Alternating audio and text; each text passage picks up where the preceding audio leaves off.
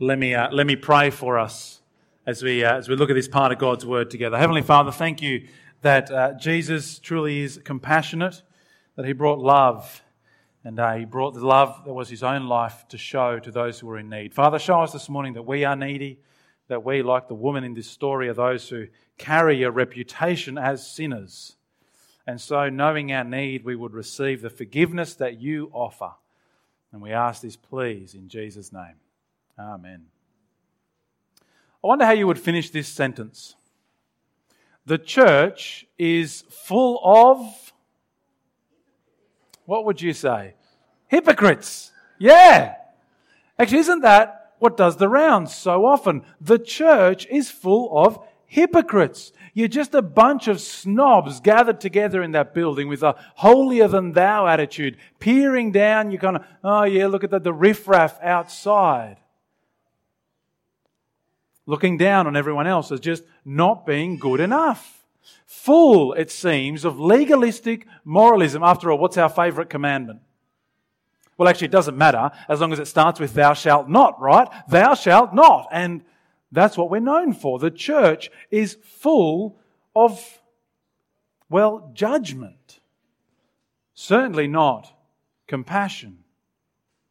And so, if this is your view of church, you're left with one of two problems, really. Either you see Christians as a bunch of hypocrites who preach one thing but practice something completely different, and so there's nothing there for you, or if you believe that Christians are good people, then you might see yourself as never being good enough to come and join in. Today, I want to show you, I claim, that Jesus is compassion.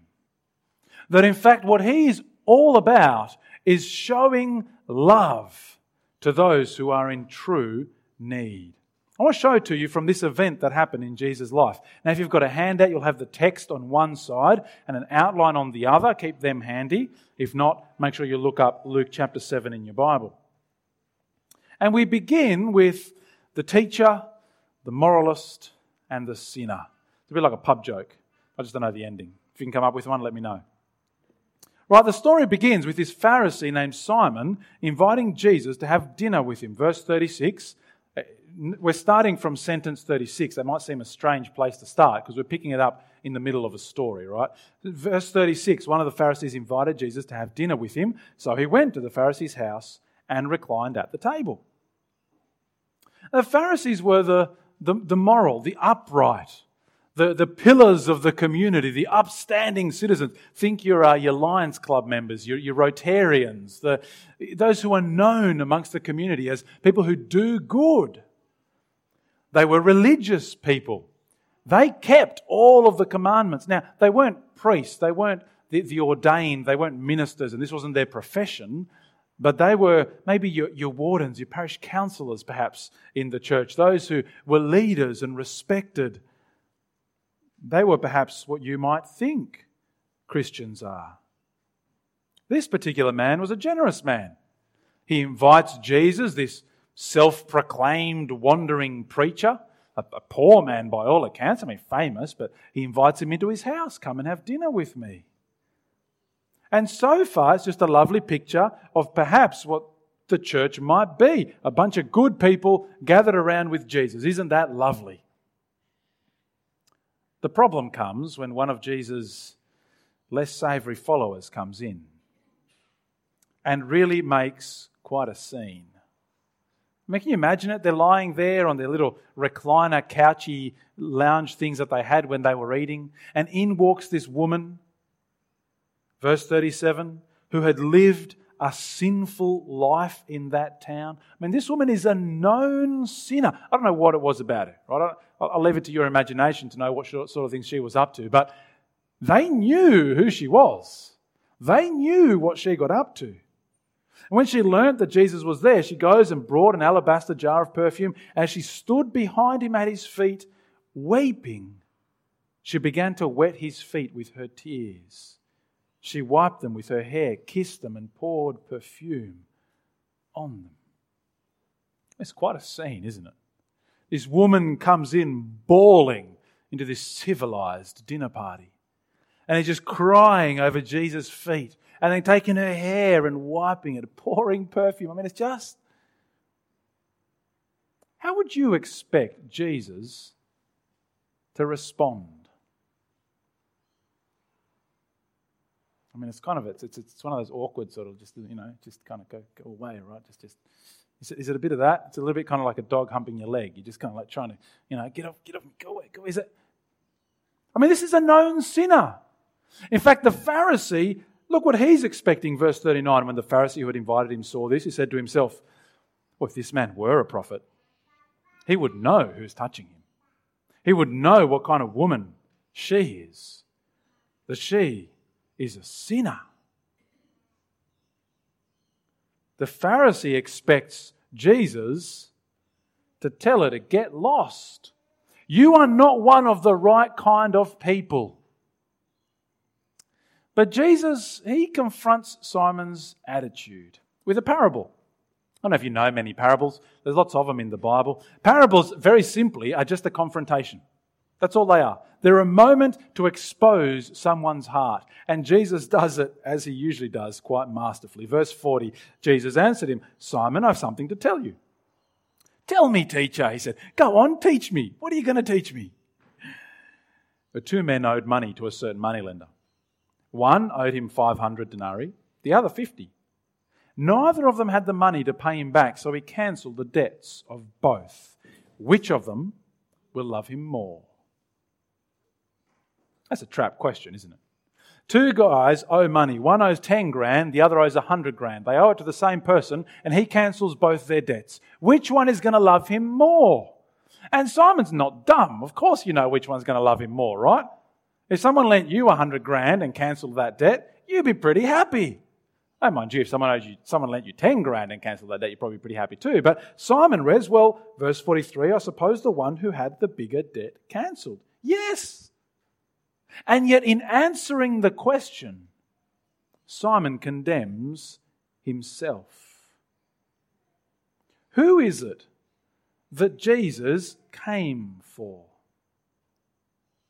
What people did Jesus come to this earth for? I'll tell you, as Jesus reflects the answer back to Simon, he shows us who he came for. It's a, it's a movingly powerful moment. Say for a moment I wanted to praise James Mayfield to you. I want to tell you about how amazing James is. I'm so grateful to God for James. I love his hard work and determination. He just puts himself in there and serves. I love his gospel heart and his ministry mind. And he just, he gets what we're on about. And he just, he wants to be part of it. And he wants to put his time and his effort and his resources behind it. I just, I love James. And that's quite powerful, isn't it? Someone up the front to tell you. Now, how much more powerful is this? I'm so, I'm telling all of you, by the way, I'm so grateful to God for James. I love his hard work and his passion and his dedication. I love how he just puts everything about himself in behind God's purposes. His money, his time, his effort. He gets it. His ministry mind is like ours and he just wants to serve Jesus. Now he's really uncomfortable now, right? But Jesus turned to the woman as he spoke to Simon. Do you see this woman? Do do speaking to her, do you see this woman? I came into your house. You didn't give me water for my feet, but she wet my feet with her tears and wiped them with her hair. You didn't give me a kiss, but this woman from the time I entered has not stopped kissing my feet. You didn't put oil on my head, but she has poured perfume on my feet. I tell you, her many sins have been forgiven, for she loved much. But he who has been forgiven little loves little. The depths of her love for Jesus flow out of how much she has been forgiven. Do you want to know who Jesus came for? He came not for the healthy, but for the sick. He didn't come for the righteous, but for sinners. He came to die for our sin, not his own. He came to make followers not out of the good and the moral and the righteous. It's not like Jesus came into the world thinking, well, I better go and find those pillars of the community and, and form this little club that we're going. No, he went to find the dregs, those who knew their desperate plight, who knew they needed forgiveness, and who out of that forgiveness would love him passionately, knowing the cost of that forgiveness. Jesus truly is compassion.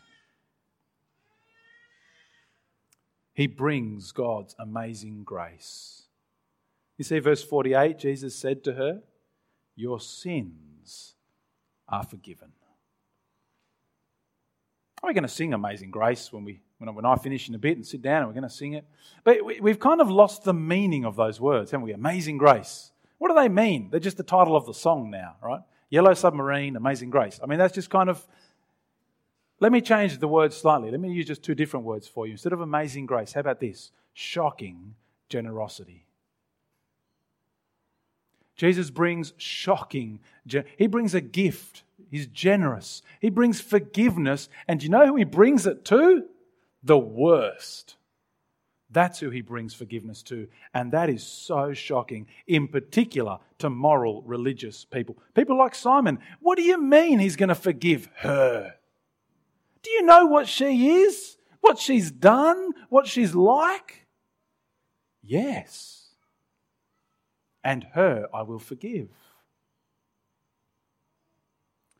The church is full of hypocrites, people say. Well, actually, to start with, we're not full. We've always got room for more, so you're welcome. But if you think that the church is full of hypocrites, you don't understand Christianity. Because Christianity is not about being good. It's about being forgiven. See, a hypocrite is somebody who says one thing and does another. If a Christian goes around saying, I'm a good person, and then goes and does something wicked, you say, well, you're a hypocrite. But you know what Christians say? I am a wicked person. So whenever you see me do something wrong, oh, yeah, he told me. That's just what I expect of him. He's immoral. He's wicked. He's evil. Yeah, Make no mistake, Christians do not claim to be good people. Christianity is not about being good, it's about being forgiven. It's not about being moral, it's about Jesus' death on the cross. He didn't come to teach us to be good. How does he teach anyone to be good by dying on a cross? It just doesn't work. He came to save sinners by dying on the cross in our place. Jesus said to her, Your sins are forgiven. And the other guests began to say among themselves, quite rightly, Who is this who even forgives sins? And Jesus said to the woman, Your faith has saved you. Go in peace. It's the right question. Who does Jesus think he is to go around saying your sins are forgiven? Who can forgive wrongdoing? There's only one person who can forgive wrongdoing. Do you know who that is? The person who's been wronged. I can't say, uh, uh, Pat, I forgive you for punching Joe. It doesn't work, does it? I'm not the wronged one. I can't forgive Pat. He's already punched Joe twice. I used him at 8 o'clock as well. Stop punching Joe, Pat. Right, but I, I can't forgive him. I'm not the wronged one. Who can forgive sin? Who does Jesus think he is? Well, who is the wronged party when we sin? God. God is the wronged party. Every single one of us, day after day after day, wrong God. Every time we harm each other, we're disobeying Him. Every time that we accept this good creation and the gifts that we have because of Him and we don't thank Him, we wrong Him. Every time we live our lives with absolutely no thought whatsoever to His plans, we wrong Him. He alone can forgive.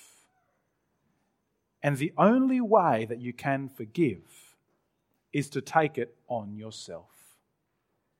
to take the wrong onto yourself. Jesus died to deal with our failure. How do you deal with your failure? How do you intend on dealing with your lies and your hate and your envy? Dealing with those things that you are embarrassed by, that you're ashamed of, that there is no possible way on earth you would ever stand up right now and declare it before us because of how shameful it is. How do you intend on dealing with that? How do you expect God to forgive you when you can't forgive yourself for it? When you don't even want to think about it, you don't even want to remember what you've done and what you've said and what you've thought. Christianity is not about us somehow dealing with it, it is about Jesus who died for our forgiveness. The first step is you've got to admit your error. You've got to admit your failure. It's a funny club, Christianity, because in order to join, the first requirement as you walk in the door is I'm wicked. Is there any other club where to join you have to tell them what a wretch you are? Can you imagine going to your golf club I believe they ask you for references, right? Character, character references. So you've got to find some friends who are willing to lie about how good you are to get in, right? I mean, that's, oh, yes, they're beautiful. They're great people. They're, they're just upstanding members of society. You're right. No other group or organization is ever going to require you to be honest and to say, I am wicked. Maybe the prison. Prison's the only other one where you, and even then, right, everyone in prison you know what they all say, right? I didn't do it. So that, that it's why grace is so shocking. Because it comes to people who are truly guilty. You can't call a Christian a hypocrite. Because we're wicked. And you see us do something wicked, and you go, yep, that's what he told me. The second step that it takes is you've got to turn to Jesus. You've got to come to him to find forgiveness, to find mercy by his death, to find a new start. The past truly dealt with. Truly. Past, truly past. What you've done, what you've thought, what you've said, gone, paid for fully. You've got to come to Jesus to find a new life that he brings by his resurrection and his spirit. You have to we use that word faith, but I fear that a bit like grace, it's become a religious word and we've lost the meaning. How about this for a different word? Entrust. I, I like the word trust, but even I don't think that captures it. The word entrust, it means, it means to give something to somebody else. We have to entrust our lives into the hands of Jesus, to say, I can't do it. I cannot get there. Please, can you carry me? that the worst of us, the most wicked, the most wretched, the most downtrodden, the one with the worst past, might be able to come to God and be forgiven and become part of God's family. It doesn't matter what you've done. It doesn't matter what you've become. It doesn't matter how far you find yourself right now from whom even you want to be, let alone God would have you be. It doesn't matter. There is no sin that is too large for Jesus. And you're sitting there thinking, yeah, David, but you don't know me. you don't know what I've done. And, and maybe I don't. But you know what? God does.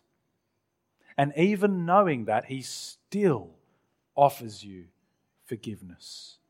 The blood of Jesus can wash you clean. And by the way, it also doesn't matter how small or how insignificant you consider your own sin to be. Maybe you do think of yourself as the upright, the moral, the righteous, the maybe and yet you know that even a little bit you're going to fail and even that little bit is enough to condemn and it too needs to be washed clean and forgiven. Jesus is compassion. Have you found it?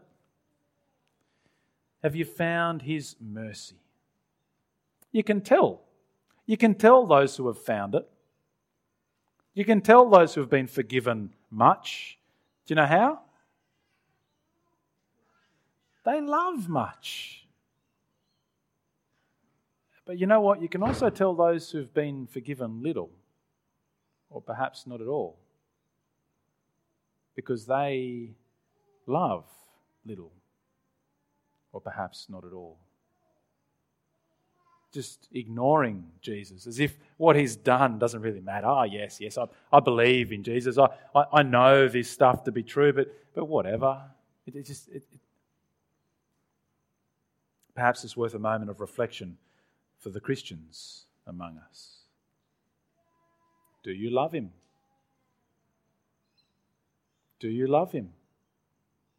Do you love him such that washing his feet with your tears and drying it with your hair and pouring out the most expensive perfume on them and kissing his feet would be the least of the service that you would gladly do for him every day of your life?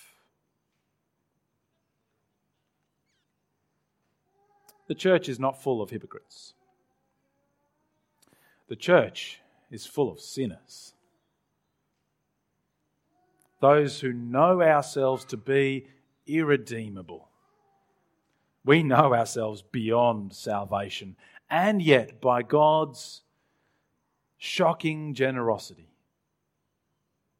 the death of his own Son in our place, the church is full of those who are forgiven. Jesus is compassion. I wonder, do you know him? Let's pray.